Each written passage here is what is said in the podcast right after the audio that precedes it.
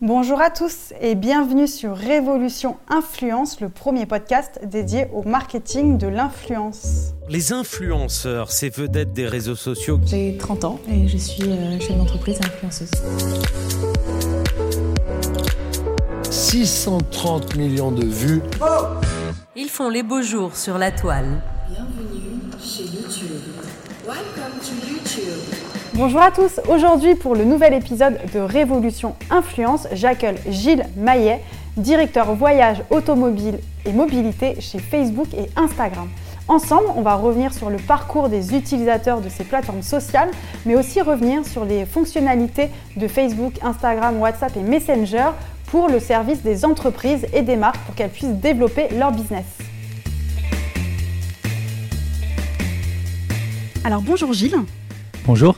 Vous n'êtes pas inconnu euh, sur notre émission puisque nous avons déjà enregistré euh, ensemble un épisode euh, l'année dernière. Donc merci à vous de revenir sur le podcast de Révolution Influence. Alors pour rappel, Gilles, vous avez la fonction de directeur voyage automobile et mobilité chez Facebook, Instagram, Messenger et WhatsApp. Exactement. J'en oublie pas. Est-ce que vous pouvez nous expliquer votre quotidien justement sur votre profession? Bien sûr, alors ça fait six ans que je suis chez Facebook maintenant. Et la boîte a beaucoup changé en six ans, Mhm. comme le monde d'ailleurs, on va le voir avec euh, surtout la pandémie, euh, notamment l'accélération digitale qu'il y a pu y avoir. Donc depuis euh, six ans chez Facebook, ça fait plus d'une quinzaine d'années que je travaille maintenant, parce que j'ai 42 ans. Mhm.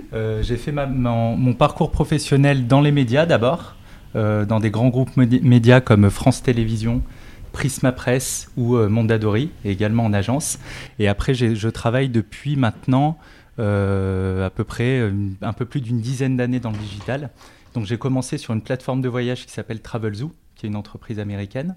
Ensuite, j'ai travaillé chez Google quelques années qu'on ne présente pas. Donc là, j'étais en Mhm. charge de l'automobile. Et aujourd'hui, je suis au carrefour de tout ça chez Facebook. Donc je m'occupe euh, des secteurs voyage, automobile et mobilité. Euh, j'ai une équipe de 7 personnes. Et donc, on accompagne tous euh, les grands annonceurs du secteur sur nos plateformes. Donc, vous les avez cités Mhm. Facebook, Instagram, Messenger, WhatsApp. Et l'idée, c'est de les accompagner vraiment dans leurs euh, grands enjeux de transformation digitale, que ce soit stratégie de e-commerce, acquisition de nouveaux clients, lancement de produits, relation avec leurs clients via les messageries. Euh, je vous donnerai quelques chiffres tout à l'heure, mais ça s'est beaucoup développé, ou encore lancement de nouveaux services. Alors, en automobile, on accompagne évidemment euh, nos grands champions nationaux, comme Renault, ou euh, PSA qui est devenu Stellantis, avec la fusion avec FCA depuis euh, trois mois maintenant. Et aussi des entreprises de mobilité comme Ornicar, qui étaient au Mhm. cœur de l'actualité, puisqu'ils viennent de lever 100 millions d'euros pour continuer à accélérer euh, sur leurs activités de, de permis en ligne ou encore se lancer dans l'assurance ou se lancer dans de nouveaux marchés, ou des acteurs comme Virtuo ou encore Europcar. Donc l'idée aujourd'hui, c'est que nos plateformes sont vraiment des vecteurs pour toutes ces grandes entreprises, pour faire rayonner leurs marques, leurs produits, lancer de nouveaux produits ou leurs produits actuels. Et dans l'auto, évidemment, il y a beaucoup de changements, notamment avec l'électrification. Mais aussi, c'est un vecteur de commerce. On en parlera beaucoup, la révolution du e-commerce qui a complètement bouleversé les codes. C'était de la, ça paraissait de la science-fiction il y a quelques années en automobile, mais aujourd'hui, c'est une réalité et ça le devient de plus en plus. Et donc, l'automobile, on l'accompagne aussi depuis longtemps sur ces enjeux de commerce, donc à travers tout ce qu'ils peuvent faire comme stratégie de e-commerce, ou encore la marketplace qui est sur Facebook aujourd'hui, où les particuliers peuvent euh, se vendre des voitures, où les concessionnaires peuvent proposer des voitures d'occasion. Et euh, ça s'est encore, là encore une fois, développé vraiment très fortement pendant Mhm. la pandémie. En introduction, est-ce que vous pouvez nous citer quelques chiffres forts justement de cette euh, crise sanitaire, de l'effet qu'il y a eu sur le digital Déjà, ce que déclarent les gens, à 94%, ils déclarent que leur comportement a beaucoup changé avec cette crise. Et 75% des gens qui ont utilisé le digital pour la première fois déclarent qu'ils vont continuer à l'utiliser. Donc on voit que cette accélération digitale, elle a été très forte et que ces habitudes, elles vont perdurer.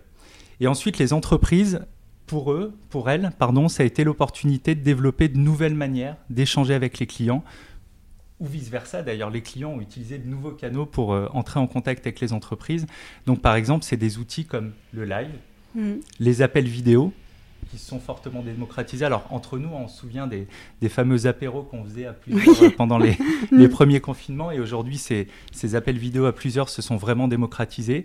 Ou encore, évidemment, les messageries in- instantanées. Donc, si on parle des messageries, euh, 64% des gens, donc toute génération confondue aujourd'hui, ils préfèrent utiliser une messagerie plutôt qu'appeler ou envoyer un email. Donc c'est vraiment devenu un des premiers moyens de communication entre un particulier et une entreprise. Et en parallèle, l'industrie automobile, évidemment, alors qui était déjà soumise à des grandes transformations à de multiples pressions, que ce soit l'électrification, la régulation qui est de plus en plus dure, la numérisation, bah, elle s'est brusquement retrouvée à l'arrêt l'année dernière. Donc forcément, l'arrêt des chaînes de, production, la désertion des concessions qui ont fermé pendant plus de deux mois, où on a vu une énorme chute des ventes. Donc il fallait rester en contact avec les gens. Il y a eu aussi l'annulation des grands rendez-vous. Le, salon de Genève, le salon de le, Paris Motor Show qui accueille chaque année voilà, mmh. à peu près 2 euh, millions de personnes. Donc tout ça s'est arrêté brusquement, tous ces grands rendez-vous avec le public. Donc l'idée aujourd'hui d'acheter une voiture, ça peut se faire. Et c'est mmh. nouveau, c'était en cours de développement, mais ça s'est fortement accéléré. Ça peut se faire 100% en ligne. Et ça, on se rend compte que d'acheter aujourd'hui un véhicule 100% en ligne, ça séduit particulièrement bah, déjà tous les individus, mais particulièrement les jeunes générations, puisqu'aujourd'hui, par exemple, 62% des 18-24 ans déclarent que ils pourraient acheter, ou en tout cas, ça ne les dérangerait pas d'acheter un véhicule de bout en bout sur le digital. Donc, l'automobile, on le voit, entre définitivement mmh. maintenant dans une nouvelle ère. Et donc, euh, vous nous avez parlé en effet de, tous ces chamboulements qu'il y a eu, des, grands chiffres. Euh, côté plateforme, vous le disiez, il y a des, euh, il y a des fonctionnalités aussi qui, qui, sont, qui sont apparues, des nouvelles fonctionnalités. Et notamment, je voulais évoquer avec vous les fameux Reels. Vous m'avez dit tout à l'heure qu'on disait Reels et pas réel parce qu'il y a des... On ne savait pas. Pouvez-vous un peu nous dire cette fonctionnalité pourquoi vous avez développé ce format euh, chez, chez, Instagram, du coup là sur cette plateforme-là euh, Est-ce que c'est un format qui est plutôt dédié chez les jeunes? Vous disiez qu'aujourd'hui les jeunes sont plus enclins peut-être à acheter euh, une voiture sur le digital. Et est-ce que c'est toutes ces fonctionnalités-là qui font que le parcours d'achat justement est modifié et vont permettre d'acheter ensuite un produit? Reel, ça veut dire littéralement bobine de cinéma en français. Donc on l'a lancé à peine en août dernier, donc ça répondait effectivement à ce nouvel usage mhm. qui est aujourd'hui très ancré euh, et principalement chez les jeunes. Donc ça permet de, créer des vidéos qui sont plus courtes que les stories, à peu près 15 secondes, et de le partager pas seulement à ses abonnés, mais vraiment au monde entier. Et comme ça, on a vu vraiment toute une communauté de créateurs de se développer, que ce soit des danseurs, des illustrateurs, des humoristes qui sont en train de se faire un nom. Et le Covid-19, du coup, bah évidemment, il a façonné euh, l'avenir du commerce, il accélère l'innovation numérique. Euh, il y avait une phrase assez rigolote pendant le, confinement qui disait, mais finalement, qui a été le plus grand responsable de l'accélération digitale? Est-ce que c'est le CEO de l'entreprise? Est-ce que c'est le CDO, donc le Chief Digital Officer, qui est chargé justement de faire accélérer le digital Ou est-ce que c'est le Covid-19 ben, En vrai, c'est vraiment les trois parce que les gens passent de plus en plus de, temps en ligne. Ça s'est fortement accéléré, on l'a vu avec les, les chiffres. Et aujourd'hui, les réseaux sociaux, on a, on a eu ce rôle de rapprocher les gens. Euh, quand il y avait la distanciation physique, humainement, on a tous besoin d'interaction, on a tous besoin de se rapprocher, on a tous besoin de communiquer. Donc on, a été forcé euh, de ne pas se voir. Et finalement, les réseaux sociaux ont joué ce rôle de, ciment mmh. et euh, finalement de continuer à nous rapprocher. Et le digital nous a permis aussi de continuer à euh, avoir une expérience avec les entreprises, même si elles étaient fermées, avec les marques à travers des outils comme le live, euh, avec les commerçants. Et il y a une étude de McKinsey qui dit que le confinement, il a permis de faire en huit semaines un bond de géant qu'on aurait fait normalement en cinq ans. Euh, dans la digitalisation des économies. Donc c'est vraiment un changement qui a été très rapide. Et ensuite sur l'automobile, je vous l'ai dit, la digitalisation elle a beaucoup accéléré par exemple la vente en ligne c'était effectivement vraiment du domaine de la science-fiction parce que si vous interrogiez les, dirigeants automobiles il y a encore euh, deux ans, ils vous disaient ok c'est dans les cartons mais euh, ce ne sera pas effectif avant euh, dix ans. et à la question, je vous le disais tout à l'heure chez les jeunes générations, est-ce qu'acheter une automobile en réalisant le processus entièrement en ligne vous semble réaliste? Donc aujourd'hui, toute population confondue, 55% des intentionnistes pour acheter une automobile en France sont d'accord avec cette, cette, affirmation et c'est encore plus chez les jeunes. Ça monte à 63% chez les 18-34 ans. Donc on voit que c'est une nouvelle habitude, elle est ancrée et que donc pour les entreprises, il faut y répondre. Quelles fonctionnalités existent concrètement justement pour ces marques d'automobile, de, travel ou même de, commerce de proximité? Euh, Il y a plein de fonctionnalités qui ont émergé sur Instagram depuis un an ou qui se sont accélérées. Donc déjà, Guide, effectivement, c'est une fonctionnalité qui est importante parce qu'elle permet aux utilisateurs de trouver, organiser, partager une sélection de lieux, donc véritablement euh, d'inspirer et d'être inspiré des produits ou leurs publications euh, favorites au sein d'un onglet dédié de leur profil. Donc aujourd'hui, ça permet de partager et de favoriser la découverte parce qu'on s'en rend compte Et on y reviendra, la découverte est devenue hyper Mhm. importante. Aujourd'hui, euh, le, le- le- la majorité du business et du e-commerce va passer par de l'inspiration et va passer par des découvertes qu'on peut faire comme ça. Donc Ensuite- c'est-à-dire que concrètement, par Oui. exemple, si on est une collectivité ou, euh, ou une marque travel, on peut faire un guide, par exemple, avec les 10 meilleurs restaurants euh, de la ville ou euh, les, les meilleurs, les meilleurs endroits. C'est-à-dire que c'est vraiment un guide complet où on peut avoir toutes ces informations-là et la localité, la à fait. localisation, pardon. Exactement. D'accord. Exactement. Et ça rend aussi plus facile la découverte de certains lieux Où on s'en rend compte, euh, surtout euh, dans la découverte de lieux, quand on fait de la recherche, on est, Mhm. on est toujours dépassé par le nombre de résultats qu'il peut y avoir. Là, en fait, quand on s'appuie sur des personnes ou des, euh, des médias euh, dans lesquels on a confiance et qui nous suggèrent des choses, ça favorise aussi l'inspiration. Et après, les algorithmes travaillent bien aussi. Ça va toujours vous proposer des choses qui sont susceptibles de vous intéresser et vous en connaissez les sources. Donc, Mhm. effectivement, ça permet une découverte qui est simplifiée et en général qui est adaptée et personnalisée. Donc, évidemment, c'est un outil qui est un vecteur de découverte qui est vraiment puissant. Et après, il y a Shop qui Mhm. est euh, évidemment important sur Instagram. Donc aujourd'hui, il y a même un, un onglet dédié sur la page d'accueil. Et c'est une fonctionnalité là qui permet de découvrir et acheter des produits au sein d'un seul et même espace. Donc tous les membres de la communauté peuvent y retrouver chaque semaine de nouvelles sélections de produits de créateurs et des marques qui sont inspirées par les tendances émergentes. Et ça, ça de pair aussi. On avait lancé Instagram Checkout aux États-Unis. Mhm. Aujourd'hui, vous pouvez même réaliser l'achat sur une plateforme, sur la plateforme directement. Donc ça, c'est des choses qui aussi vont se, dé- se démocratiser, de la découverte à l'action, à l'achat. Tout va pouvoir se faire très simplement sur la plateforme et c'est des choses qu'on va voir de plus en plus. Et ensuite, il y a Shopping. Shopping, c'était là vraiment pour euh, réduire le tunnel d'achat et euh, favoriser cette expérience de shopping. Donc au fil des années, c'est devenu un outil qui est, vraiment indispensable maintenant pour les marques. Je vous le disais, il y a 130 millions de clients qui chaque mois euh, découvrent des produits à travers les tags de shopping. Et l'autre grosse tendance émergente, et celle-là, elle vient de l'Asie, elle est en Mhm. train de se développer partout dans le monde, c'est le live shopping.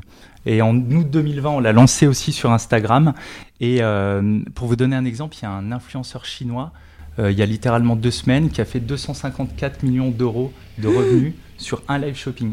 Aujourd'hui, en Asie, ils consomment massivement. Et le live shopping. C'est tout simplement le nouveau téléachat. C'est ce que j'allais dire. En fait, c'est du télé-shopping. C'est-à-dire que c'est un live et la Voilà. personne euh, propose Présente des des liens en produits. swipe up. euh, Et on les achète en direct, exactement. D'accord. Et les premiers à s'être lancés là-dessus sur Instagram, c'est L'Oréal en, en Malaisie. Mhm. Ils ont pu toucher euh, près de 2 millions- plus de 2 millions de personnes, 2,6 exactement. Ils ont eu 17 000 chats en 24 heures. On ouvrait une fenêtre, une fenêtre Messenger pour acheter directement les produits. Ils ont multiplié leur vente par 4. Donc c'est littéralement un vecteur à la fois d'immédiateté, de découverte et que les gens consomment. C'est le téléachat réinventé pour les plateformes. Complètement. Et donc c'est quelque chose qui marche, euh, qui marche vraiment très bien. Et ça veut dire qu'aujourd'hui, même un commerce de proximité peut faire son live shopping justement pour proposer, par exemple, ses, euh, ses arrivées, ses nouveaux produits alors? Exactement, et c'est ce qui est intéressant, c'est que tout le monde peut l'utiliser, c'est très simple, et même un commerce de proximité peut le faire. Comment vous, aujourd'hui, chez euh, Facebook, Instagram, vous accompagnez justement ces, euh, ces grandes marques à créer ce type d'événements Comment vous travaillez avec leurs agences? Comment vous euh, les accompagnez au quotidien dans la création de ces événements digitaux? Les grandes entreprises, ça passe par évidemment leur écosystème d'agence, puisque c'est la même rigueur et la même organisation que pour un événement physique. Il faut que tout soit évidemment bien organisé, bien planifié, il faut que le jour J, il n'y ait pas de problème technique, parce que tout Bien repose là-dessus, donc il faut avoir une bonne connexion, il faut avoir la, la scénographie, les journalistes aussi sont sur place, parce Mhm. que maintenant en fait ça permet de faire un petit événement physique avec une centaine de journalistes, mais qui est destiné à des millions de personnes et qu'on peut diffuser et broadcaster. Donc c'est la même exigence. Donc on travaille avec tout leur, euh, leur écosystème d'agence. Et vous me demandiez tout à l'heure quel est notre rôle au quotidien. Donc Oui. il y a toute l'équipe qui accompagne ses clients directement, mais on a aussi beaucoup de fonctions support qui aident sur euh, tout ce qui va pouvoir aider dans chaque projet euh, sur différentes parties du projet. Par exemple, dans un projet comme Renault sur le e Summit, c'est le Creative Shop chez Facebook qui va beaucoup les aider. Les Creative Shops, ils sont spécialistes des plateformes et ils connaissent tous les, toutes les formes de création, tous les formats et ils vont les aider à opter pour les meilleurs formats. Par exemple, la Mhm. réalité augmentée, ils vont accompagner les agences pour que l'expérience de réalité augmentée soit parfaite, qu'elle soit fluide, qu'elle se déroule bien et donner tous les conseils aussi sur le live pour qu'il se passe bien. Ce qui est important, on a beaucoup parlé de business et de e-commerce aujourd'hui, c'est évidemment la mesure. Parce que avant, dans Oui. un monde qui était 100% physique, c'était beaucoup plus dur de mesurer la vente finale. Aujourd'hui, ça devient évidemment plus facile avec le e-commerce. Mhm. Et avec l'expérience qui se digitalise, toutes les étapes intermédiaires qui sont aujourd'hui euh, digitales, comme la configuration d'un véhicule, qui avant était, euh, était euh, très complexe sur le digital. Donc pour ça, on a une équipe qui s'appelle Marketing Science et qui aide à, pareil, avoir les, les bons outils de mesure et euh, mesurer les bonnes choses qui sont importantes pour les clients. Quand c'est pour le lancement d'un produit, on va mesurer euh, par exemple l'impact sur la notoriété, sur la Mhm. considération ou sur l'intention d'achat. Quand on est sur des, euh, des KPIs qui sont plus sur le business, on va regarder de la performance pure. Donc ça peut être, par exemple, dans le cas d'un Émile Frey, les gens qui ont cliqué pour euh, faire un dépôt pour réserver leur véhicule. Donc on va vraiment être capable de traquer euh, des métriques business, ou ça peut être encore de la visite en concession qui peut se faire avec Mhm. des partenaires. Donc il y a vraiment plein de choses qu'on peut mesurer. Donc l'idée, c'est de les aider à choisir quels sont euh, les bons KPI. Et après, il y a les équipes produits, parce que vous le voyez, on lance beaucoup de produits pour les utilisateurs, mais après, il faut aussi pouvoir les utiliser pour les annonceurs et les adapter. Donc là, on a nos, nos- nos équipes produits qui nous aident aussi à, euh, à adapter, à, à créer ces produits aussi pour les annonceurs et pour faciliter l'achat. Euh, par exemple, les boutiques shops, aujourd'hui, Mhm. ça va faciliter le parcours d'achat des utilisateurs sur le mobile, sur nos plateformes. Pour l'automobile, par exemple, on a sorti un produit qui permet de d'embarquer des formulaires dans Facebook. Quand vous cliquez sur une publicité, vous lancez un formulaire sans temps de chargement où tout est pré-rempli, nom, prénom, etc. Vous n'avez plus qu'à sélectionner une concession et envoyer. Là encore, c'est pour simplifier le parcours d'achat et, euh, et leur permettre d'être plus efficaces dans un monde mobile. Donc Gilles, vous nous avez parlé euh, de nombreux euh, cas, de nombreux succès justement qui ont émergé sur ces plateformes digitales, qui ont permis d'accroître soit les ventes, soit la visibilité des marques. Mais aujourd'hui, est-ce que vous auriez justement un exemple d'une marque qui n'était peut-être euh, pas beaucoup développée euh, au digital en France et justement qui a su euh, prendre ce virage digital euh, pour augmenter sa visibilité ou peut-être une marque qui était plutôt internationale et qui a su créer des événements en France pour développer leur communauté française. Peut-être revenir sur ce cas de Mini chez BMW, comme vous nous tout à l'heure. Mini, c'est un bon exemple, Mini France, Mhm. parce que euh, ils appartiennent à BMW Group, Oui. qui est une entreprise allemande, et ça montre que même quand on est dans un grand groupe mondial, un pays, on peut être capable d'innover, de créer et de faire des choses qui ont du sens pour les clients de son pays ou les prospects, et de faire des choses euh, de manière totalement autonome et plus de manière très globale, c'est-à-dire avec euh, des grands films ou euh, des grandes vidéos que va vous proposer le siège, mais d'être capable de réagir à une situation. Il y a un confinement, mes concessions sont fermées, je suis en France, j'ai des experts produits, et ben je vais faire un live, je vais les faire parler et je vais avoir des super résultats business. Aujourd'hui, on a peut-être tendance, et euh, peut-être c'est un défaut, à catégoriser les réseaux euh, sociaux, et notamment euh, du coup du groupe euh, Facebook, en se disant que Facebook, c'est plutôt pour une cible mature, Instagram un petit peu plus euh, pour les jeunes. Aujourd'hui, quand on a un commerce ou une marque, ou peut-être, comme euh, vous nous le disiez, un, concessionnaire euh, de région, comment on apprivoise justement ces réseaux? Quels seraient vos conseils justement pour bien démarrer quand on n'est pas encore sur le digital? Ce qui est, ce qui est intéressant maintenant euh, pour une concession ou pour tous les petits business, c'est la simplicité en fait de- des outils. Aujourd'hui, par exemple, ça va être euh, hyper simple de créer euh, Shops. Mhm. Et Shops, pendant que je vous parle, on est en train de le développer pour l'automobile aussi. Ce qui veut dire qu'il y a un vrai besoin. Donc demain, une concession pourra, par exemple, développer sa boutique en ligne et elle pourra le faire très simplement. Donc ça, c'est le premier point. Il faut se dire que euh, les réseaux sociaux, c'est euh, devenu véritablement une vitrine et que du coup, il faut créer sa boutique, il faut être visible et on peut mettre en avant son catalogue vraiment très simplement en quelques clics. La deuxième chose, c'est euh, de bien mesurer, avoir une bonne vision sur sa présence. Donc pour ça, on a lancé les tableaux de bord de la suite Facebook Mhm. Business qui aujourd'hui permettent de monitorer, de suivre pardon, sa présence sur tout, euh, toutes nos plateformes, c'est-à-dire Facebook, Instagram et les messageries, et de voir un petit peu où on en est. Après, vous parliez des formats vidéo. Ce qui est important pour une entreprise, c'est effectivement d'être capable de raconter son histoire Mhm. ou euh, de scénariser des choses. Par exemple, présenter un produit en utilisant les formats vidéo et interactifs qui sont très consommés, donc comme les Reels, comme les Stories. Donc ça, ça, ça permet de, de montrer l'envers du décor, d'être authentique et euh, de s'appuyer sur des formats qui aujourd'hui sont beaucoup consommés et donc de rentrer directement en contact aussi avec ses clients. Après, il y a évidemment les messageries. Alors on peut utiliser des chatbots comme l'on fait en Mhm. Amplitude ou juste simplement répondre aux messages. Parce qu'aujourd'hui, sur les pages, a- ou, ou à, à travers une publicité, par exemple une publicité Instagram, il y a une personne sur deux qui va vous envoyer un message direct.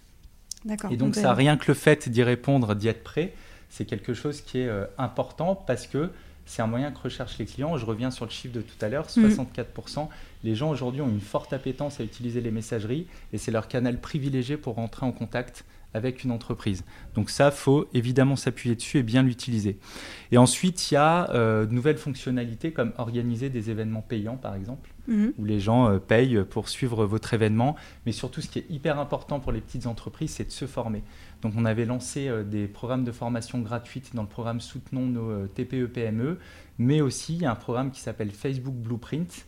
D'accord. Vous pouvez le trouver très facilement et euh, dans lequel il y a plein de modules de formation. Donc ce qui est euh, très important, c'est évidemment de se former pour bien utiliser les outils. Mhm. Donc on peut arriver à faire des choses en quelques clics, comme ouvrir sa page, ouvrir sa boutique et être présent. Et après, il faut choisir les actions qu'on va mener en fonction de ses objectifs. Merci beaucoup pour Merci. toutes ces informations. C'était très riche euh, en chiffres et en exemples. Donc merci à vous pour votre temps et surtout d'avoir expliqué un petit peu plus tout ce qu'on pouvait faire sur les plateformes de Facebook. Merci beaucoup. Merci.